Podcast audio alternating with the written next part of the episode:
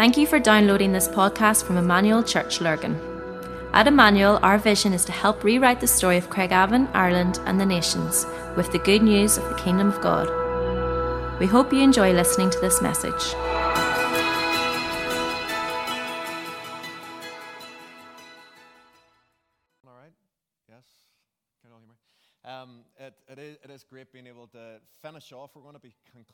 Our series on prayer. Thanks for concluding our series on prayer today um, and, and, teaching into this. Uh, it's beautiful being able to worship Jesus this morning and taking a bit longer to be able to do that this morning.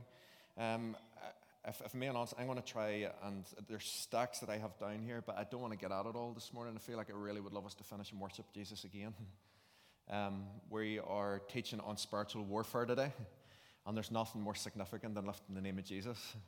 And so I would love for us to be able to do that uh, this morning. It's hard to believe we're at the end of this series. This is the last teach on it. We began a number of months ago looking around the question that disciples posed, Lord, would you teach us to pray? And then this was the journey that we went through, just exploring and unpacking lots of the incredible teach depth that Jesus brings to this. This is more than just a nice, familiar prayer which we can so easily go through the motions of. This is Jesus unpacking and revealing the power and the significance of prayer that's available to us. Phil referenced at the start that actually Thursday past was Ascension Day, and we remember the moment that Jesus went back to heaven. And the reason why we are concluding our series today is because next Sunday, as we lead into it, is Pentecost Sunday as Jesus ascended, he told the disciples to wait and that the promised one, the Holy Spirit, the helper, would be given to them, and just to wait on him.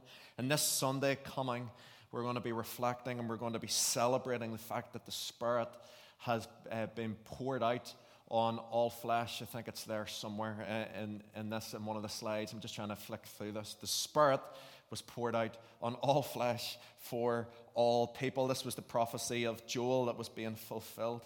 And, uh, and this is something that is significant, particularly today. Today we are on the final portion of our teaching. We're looking specifically at spiritual warfare. And the reality is, is that the Holy Spirit was poured out in all flesh. I really want to just take a few minutes before I start talking about spiritual warfare and before we even start referencing anything to do with the devil or anything to do with his kingdom. I just want us to give preeminence or preeminence and time. Don't know what that word was. But when I give um, the significance and time to Jesus this morning. I really want us to focus on the significance of the Holy Spirit for us in our lives. The Holy Spirit was poured out in all flesh. Sadly, Many people, particularly sections of the church, believe that the things of the Spirit are not for today. And part of the reason where they get that teaching is because of how they reference or how they unpack 1 Corinthians 13, this passage that is read so often at weddings. And it says this at the end of it Love never ends. As for prophecies, they will pass away. As for tongues, they will cease. As for knowledge, it will pass away. For we know in part and we prophesy in part, but when the perfect comes, the parcel will pass away. Many people over the years have believed a, uh, a, thought that actually the perfect came was when the canon of scripture, which was around 200 odd AD, was finalized. They're saying actually that this is when the perfect had come because we have the Logos, the, the, the Word of God, the Bible. That's, but, but yet it's really obvious, isn't it, when we look around our culture, when we look around in society, we see the brokenness, we see the damage, we see the hurt. We even look around the fact that we're all sitting wearing masks today because of a virus. We are not sitting in a perfect world.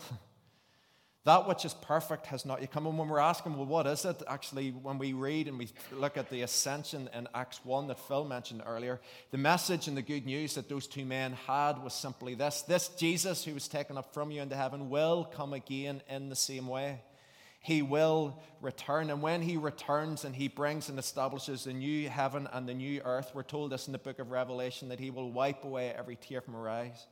At that moment, when the kingdom is, is brought in in the fullest way possible, there's going to be no more sickness, there's going to be no more death. We are going to worship Jesus in his presence right with him. And that, in that moment, is when that which is perfect will come to us. And until that time, the Holy Spirit has been given to us. More than ever, we need to be desperate for the Holy Spirit. And so, again, I want to say this, and this is why it's beautiful to be able to worship Him this morning before we give any mention or any reference of the devil. we say this that there's something that is greater and above it all, and it's the kingdom of God. It's the Father, it's the Son, it's the Holy Spirit. Listen, when it comes to this, this is why it says this in Philippians chapter 2 because of how he had humbled himself. It says, God elevated Jesus to the name that is above every other name, that at the name of Jesus, everything in heaven and on earth and under the earth will bow the knee to the name of Jesus. There is no other name that is greater than the name of Jesus. There's no other name that is greater than the name of Jesus. And so when we talk about spiritual warfare, there's no better place to start than to say this there's no greater name than the name of Jesus. There's nothing greater than being able to pray in the name of Jesus and being able to stand in the authority and power that we have in the name of Jesus. We could almost drop the mic right there and stop it and say, That is it. That is the final talk on it. That is the final mention of it. There's no greater name than the name of Jesus. Isn't it amazing to be like saved because of Jesus? Isn't it amazing to be part of the church? Isn't it amazing that actually we are filled with His Holy Spirit?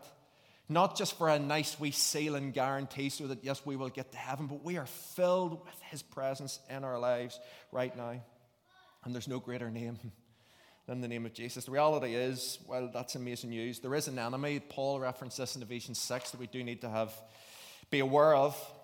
And he says this For we wrestle not against flesh and blood, but against uh, the rulers, against the authorities, against the powers of this dark world, and against the spiritual forces of evil in the heavenly realms. Some translations will say principalities and powers. And, uh, and while, while, we don't want to give them too much credit, the danger is that while, yeah, there's portions of the church that have downplayed the significance of the Holy Spirit for today's age. The reality is, right across the board in culture and in society, there's almost a downplaying or a dismissiveness of anything that is spiritual, anything to do with the unseen realm, anything to do with anything of the spiritual world, particularly within the developed nations.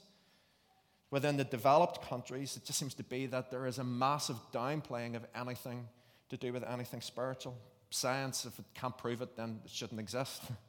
That's the rationale that comes in our minds. And yet, I had down here lots of different references. We'll not do them all for time's sake, but just when you, if you've ever been in developing parts of the world, and if you've been there and been able to engage with the church in developing parts of the world, it opens your eyes to start to see the understanding and the, the belief in those nations about the spiritual world.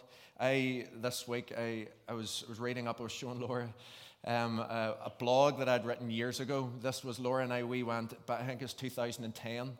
Uh, we went to Cambodia and Thailand for um, a number of months. The church had sent us. We were really exploring different things, believing God. Around then morning, I think there was actually, I was reading this, you, you'd replied to one of my comments. I was reading all the different things back then, just reading some of the stories. This is a by the by. This was us. I'll magnify this. This was the young couple that went out. Look, look at the head of her and that, right? Look at the head of hair and that. At that stage, I had so much hair, and Phil had some hair. Back into back in, back in 2010, and uh, uh, we headed to Cambodia. And I was reading this, just reminding myself of the story. This this was one of this was one of those moments where the Spirit just really uh, reveals so much of himself to us and the truth of him. This, I'm not sure if you can see it, but I, the lady on the, on the right hand side is a lady called Nari. She was a lady we became friendly with. She owned a restaurant in Cambodia that we frequented many nights while we were there doing mission. We loved getting our nice Cambodian food as well. And uh, you guys know that the, the food's beautiful out there, isn't it, John and Danielle? And uh, so we went to this restaurant, and the lady, and one of the, the lady on the left is a lady called Usa. And just let me just reference this. So Usa had, had been married to an Australian man previously. Her husband, I was reading in the blog, her husband had died a few months previous to this. But she had been at home, she'd been injured. And, uh, and what had started to happen, Nari came to us. I was reading the blog, like we had just finished what we thought was ministry. We had went to the restaurant, you know, to chill because like we're, we've done, we've ticked the boxes, we've done all we need to do. And this lady, Nari, comes and says to us, she says, Usa has an evil spirit within her. And we were like, what do you mean? And she said, well, the, her husband's spirit. It wasn't her husband's spirit, it was an evil spirit mimicking her husband. And as Nari had been speaking to Usa down the phone, Nari was able to tell us that a male Australian accent was speaking back to her down the phone. An evil spirit had taken hold of her. And she said this to us She said, You're Christians, aren't you? We said, Yeah. And she said, I need you to come and pray for her. And at this point in my head, I'm thinking, oh, Wick. How do you bluff this one? Because I'd never done anything like this. And like both of us were kind of looking at each other thinking, oh, I thought we had finished for today. I just said, We need you to come and pray. And this lady, see what happens in, in Cambodia and in many parts of the world. There's such an awareness and an exposure of the spiritual world. And they, they follow other gods, other spiritual beings. But what happened, she, she looked at us and she eyeballed us, and she didn't realize actually, but she started to speak and declare truth into the situation. She looked at us and she said, We need you to come and pray because we know that Jesus is the only God that can deal with demons. She said, We need you to come and pray because we know that Jesus is the only God that can deal with demons. And it was almost like in that moment, it was just like we felt like about 20 foot tall, you know, and I was just like, so we drove over and Nari, or Usa, sorry, yeah, she was, God in His kindness delivered her. She accepted Jesus as her Savior that night.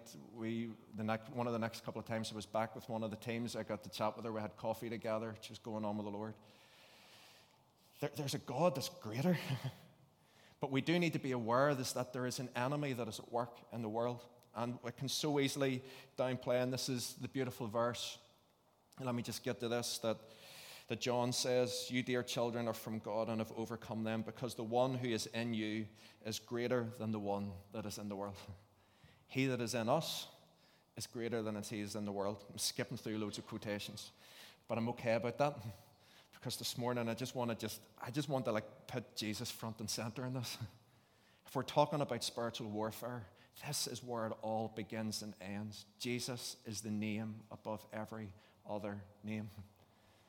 And today we just want to glorify him. So I'm going to try and finish off here in the next five minutes or so. And we'll get Dixie and the guys up we're going to worship him together again at the end.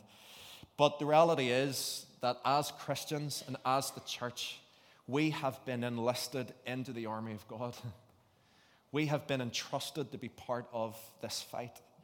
And how we fight and how we join in with this is we need to recognize prayer is one of the most crucial ways in which we can fight. You recognize that the moment that you turn your gaze towards heaven and you open your mouth to say, Our Father, and you begin to engage with in prayer, that moment that you begin to engage in prayer is when you step into warfare.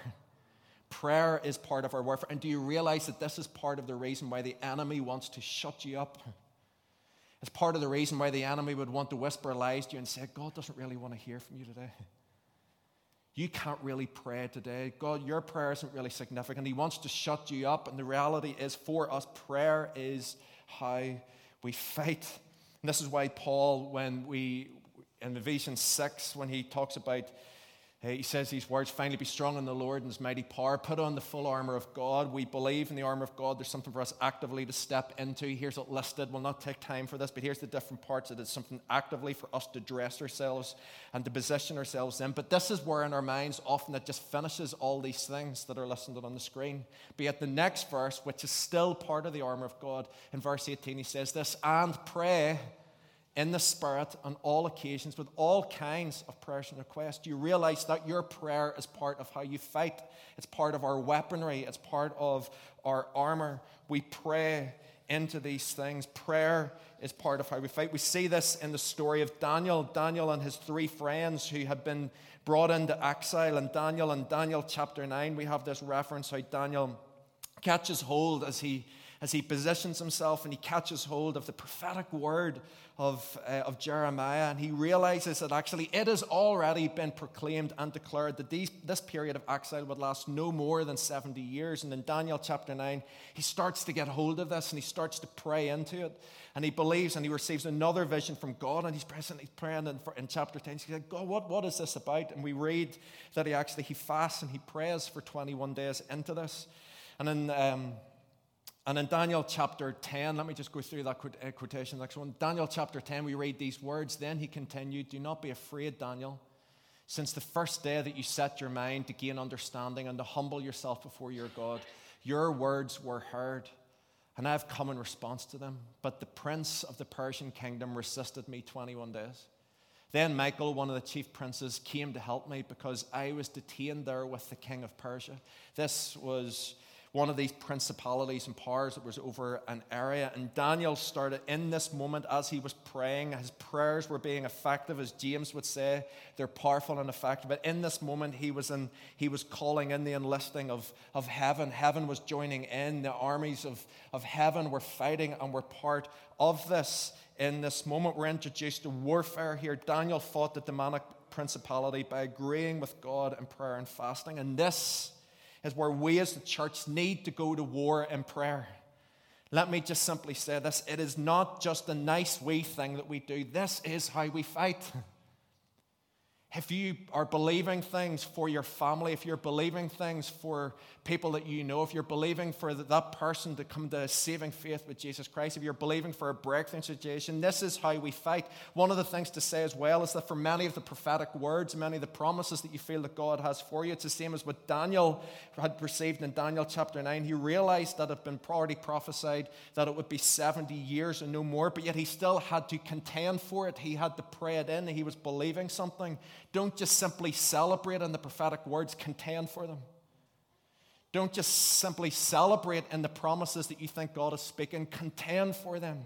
Pray for them, pray them in. This is part of our fight. We pray from a place of victory. And then we pray out of a place of identity. The last thing, just simply to say, is this we pray out of a place of identity. As we cycle back round to the start of the prayer, and I this is what often caught me with the Lord's Prayer, you know, where Jesus says, So when you pray, pray like this. And I think I said at that point, you know, if I had been one of Jesus' disciples, I would have been getting my notepad out, I'd have been getting my pencil, but I would want to take down step by step, point by point, right? Talk me through the strategy of what this is. And he says, So when you pray, pray like this. And he prays these words, Abba. He was saying prayer again isn't so much what it's about, but who it's about. We're in relationship with God. And the fact that that means that sitting here in the room today, if you're saved, we are sons and daughters of God. That is our identity. We are sons and daughters. And I know that, listen, that's not groundbreaking. You've heard that before, but how often do we actually forget that? Or how often do we allow sometimes the whispers or the lies of the enemy to sometimes take us away from that? We are sons and daughters of God. One of the passages I just wanted to draw your attention to is in Matthew 17. And in this narrative, when we're talking about spiritual warfare, the disciples are trying to cast a demon out of a little boy in the camp. And they bring him to Jesus, and this is what we're told in Matthew 17 You unbelieving and perverse generation. Jesus replied, How long shall I stay with you? How long shall I put up with you? Bring the boy here to me. Jesus rebuked the demon, and it came out of the boy, and he was healed at that moment. The, the boy was delivered, the demons were cast out of the little boy. And what we see is here this word perverse. I just wanted to draw your attention to it.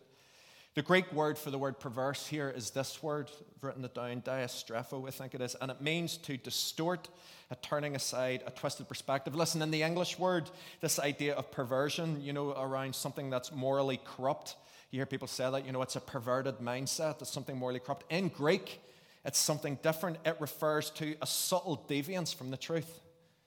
That's what this means. It's not talking about something like wacky and weird and something morally corrupt. It's talking about a subtle deviance from the truth. And when it comes to our identity as humanity, what we need to recognize is that miles down the road from original design, we don't recognize, it often feels, what normal life with God should look like. And the reason why we don't sometimes grasp it, and even as what it is to live as part of the church, is because we fall for the subtle lies and the subtle deviance from truth which we can step into. Phil often references this. I'm talking around the pillar to see. Phil often references this that sometimes when you're out in the boat, you've often told the stories over the years, and you say you set whatever it is, the, the coordinates, and if it's even just a slight bit off, at the initial part of it, you don't recognize it, but Phil, you nod and agree with me here, right? But when you get to the end, you recognize just how far off course you actually are. And it's the same for us sometimes with the subtle lies and the subtle deviances that can come in how we can be well led. Lou Engle says this the problems with the disciples was not their power, it was their perspective. Authority was not lacking, appropriation was. And so, what we see in Matthew 4, Dixie, do you and the guys want to come up? We're going to worship them together. what we see actually in Matthew 4 in the temptation narrative of Jesus. Um, and before we even get into Matthew 4, so Matthew 4, while Jesus is led by the Holy Spirit into the wilderness, just before the Matthew chapter 3 is the baptism of Jesus, and the context of Matthew 4 was being led into the wilderness to be tested and tempted.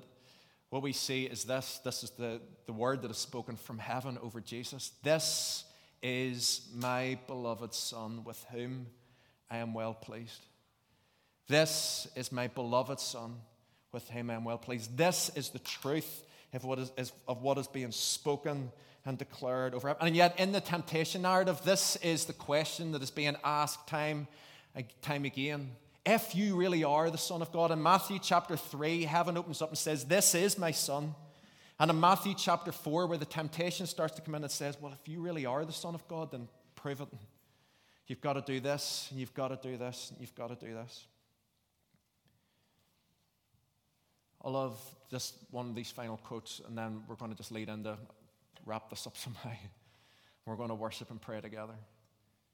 Hopefully, you can see this on the screen. Satan's strategy is to tempt Jesus to act in such a way that he will deny the Father's word through insecurity or impatience. After all, as he, he has not healed a single person, cast out a single demon, or preached a single message. No water has turned to wine, no tree has withered, no storm has stilled. Neither cross, nor resurrection, nor ascension has yet occurred. How many of us feel the need to prove ourselves, especially in ministry? How can we be beloved, be the beloved, if we have not done anything to earn approval? Satan appeals to the lie. You're the Son of God. Act like it. Do something. Get this Messiah show on the road. But a son need prove nothing to his father. He simply abides in love.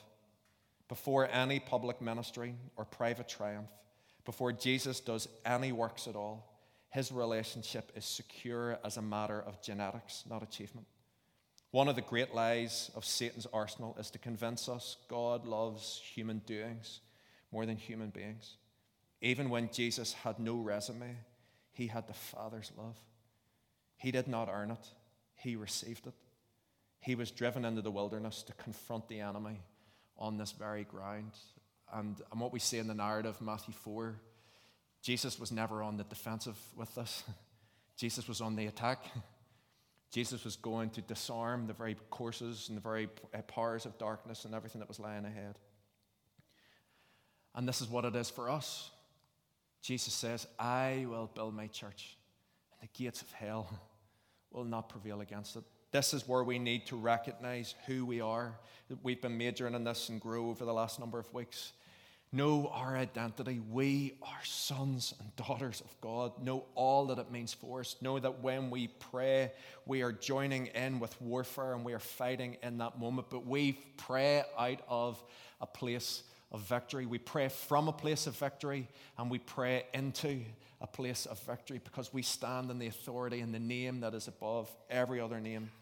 And that's the name of Jesus. For those that are going into life groups this week to discuss this a bit more, one of the things that you'll learn or be chatting about in the video is Pete will talk about what it is to pray it in, to practice it, and to preach it. And, uh, and as we finish, the guys are just going to lead us just for, take three minutes in this, Dixie, is that right? And then we'll go get the kids out of kids' church. One of the lines is just in this song, Rescuer. I just love us just to celebrate Jesus in it, but it simply says this line Hearts that know mercy cannot stay silent. We don't stay silent in our prayers, we don't stay silent in our worship, we don't stay silent in our proclamation because we are on the winning side. Our King is above every other name. We are entrusted and part of the army of King Jesus. And what I would love us to do, if we could, we're just going to stand and worship Him one last time today. Just this is about spiritual warfare. Let's do this in this moment. Let's worship and celebrate King Jesus, and then we'll pray together at the end. We hope you enjoyed listening to this podcast. For more information about our church and all that we do, please visit our website at emmanuel-church.co.uk.